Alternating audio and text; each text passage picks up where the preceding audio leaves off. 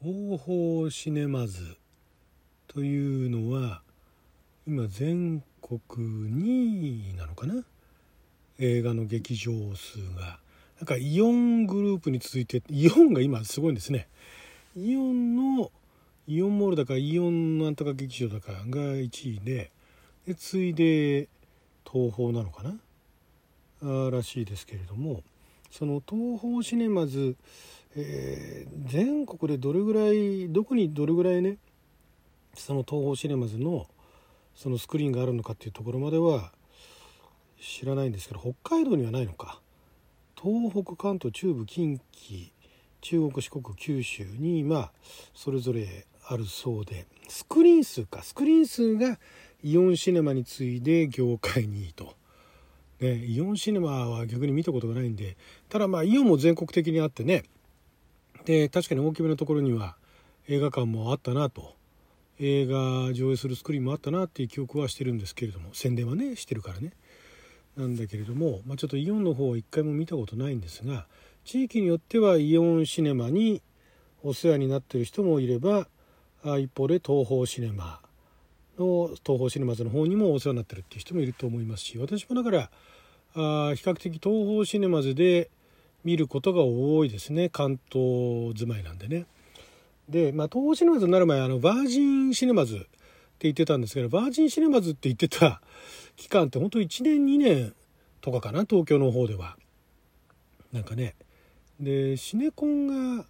最初に登場したのってのが海老名だったかな、こっちの方は。それがなんか2000年代の頭頃だったように、ちょっともうほとんど記憶ないですけどね。でそれが早々に2003年だか2004年あたりに、東宝に吸収されて、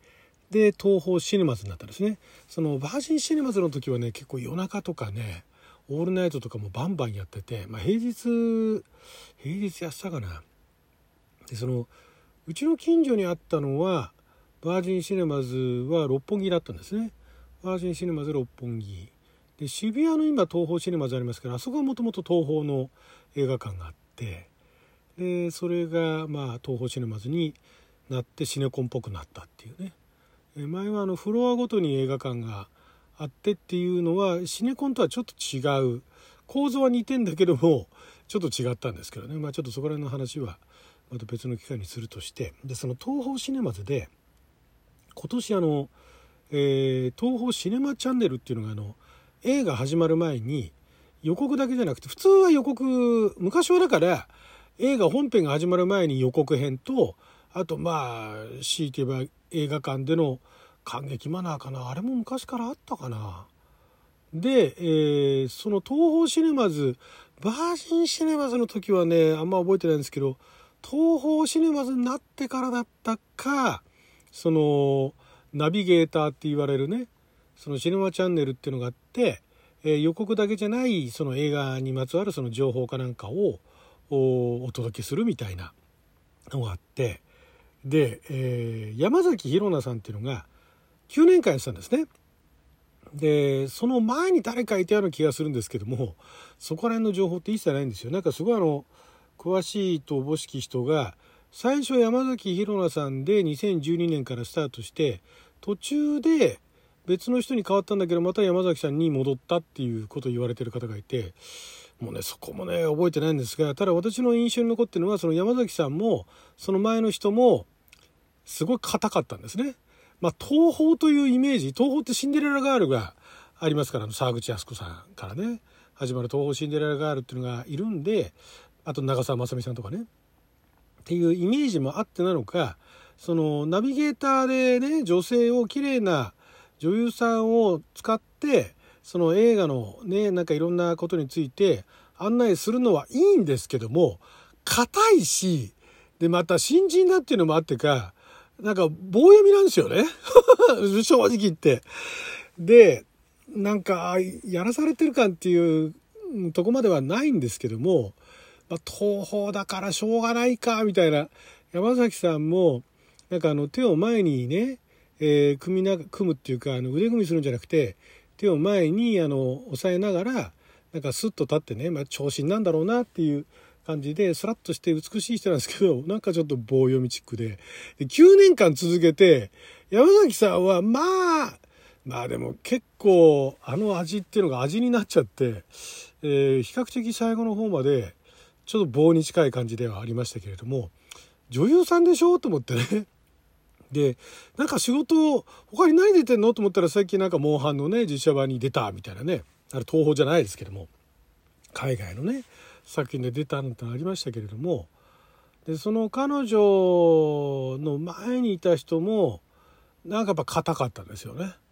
でその方はね最初硬かったのに最後の方に慣れてきたなと思ったら、山崎さんに戻ったのか変わったのかで、また硬いなって、で硬いまんまずっと来たなって、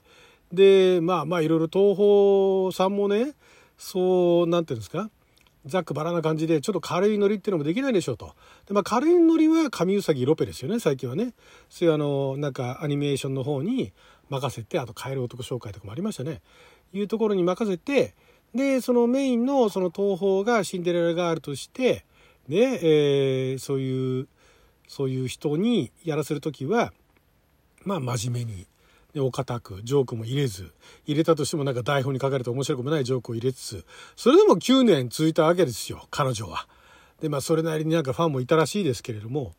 でそれが今年その新しく変わったんですね。福本莉子さんっていう、もうすでに東宝の映画にも出られてるそうなんですが、その福本莉子さんに変わって、一回ねなんか誰だっけな、誰かが変わりエイプリルフールかなんかの企画で浜辺美波さんかなんかが、4月1日見に行った時になんかナビゲーター変わりましたみたいな感じで当たり前のように出てきて、エイプリルフールでしたみたいな。で浜辺そっちの詳しくないんですけど、美波さんがねやった時で、うわすごい急に豪華になったぞみたいな感じで、でしかもね語りもうまいし、うわ何これ新しく変わるの、東宝変わったじゃんと思ったら、エイプリルフールでしたと思って、エイプリルフールかいと思ったんだけども、その今年変わったその福本莉子さんっていうのが、当然まだお若いんですが、棒読みじゃないんですよ。まずねちゃんとね、硬いですよ、硬さはまだあんだけども棒読みじゃないですよ。ちゃんとねそのナレーションじゃないけども、解説している、説明している内容っていうのが、説明している、こっちも聞いてる方が説明を受けてる、案内を受けてるって感じなんですね。山崎さんとかは、最初なんかもう、棒読みだから何言ってるかよくわかんないみたいな、映像で、あ、この映画の話かみたいな、わかるぐらいだったんだけども、福本さんはね、まずね、そこが違うんですね。で、1月1日見た時は、それほどでもなかったんですが、今回ドクターストレンジ見に行った時に、なんかね、ちょっとね福本さんがね、これ演出指示もあるんだろうけれども、結構ね取りに来てるなと取りに来てるっていうか、なんかねこれね客をね今までは看板、うちの東宝の看板娘が、映画の案内しますみたいなね、女優ですけどもナビゲーターとしてはまだ一人前半人前なんでよろしゅうみたいな感じだったのが、今回はもうねもう狙ってるなと、もうできる子を使ってるっていうところで、またね表情の作り方とかも、何本か映画出てるとはいえすごいんですよ、絶妙なんですよ。で撮り方も撮ってる方も分かってるんですよ。で撮り方だとか、今まではなんかすごい白バックのところにスンって立ってて、でほとんど動きも何にもなくて、で手とかかざしゃいいのにとかね、こちらでございますみたいな、手のひらを上に上げればいいのにとか、そういうの一切なかったんですよ。でも今回は最初から砕けはしないけど、動きはあるし背景は変わるし、いろんなその案内とかも変わるし、何よりねその表情の福本さんの見せ方とカメラのその撮り方、あざといとは言わないけれどもギリギリですよね。でだから今までのその山崎さんだとかその前の方って、どちらかというとちょっと大人っぽかったんですよね。大人っぽいっていうかレディーな感じだったんですよ。若いけれどもスッとして、東宝さんがね沢口靖子さんから脈々と続けているシンデレラガールの歴史に名を傷つけないようにじゃないけれども、そんな感じでね美しいっていう感じだったんだけども、今回ちょっとねロリが入ってるんですよ。ロリっぽい。で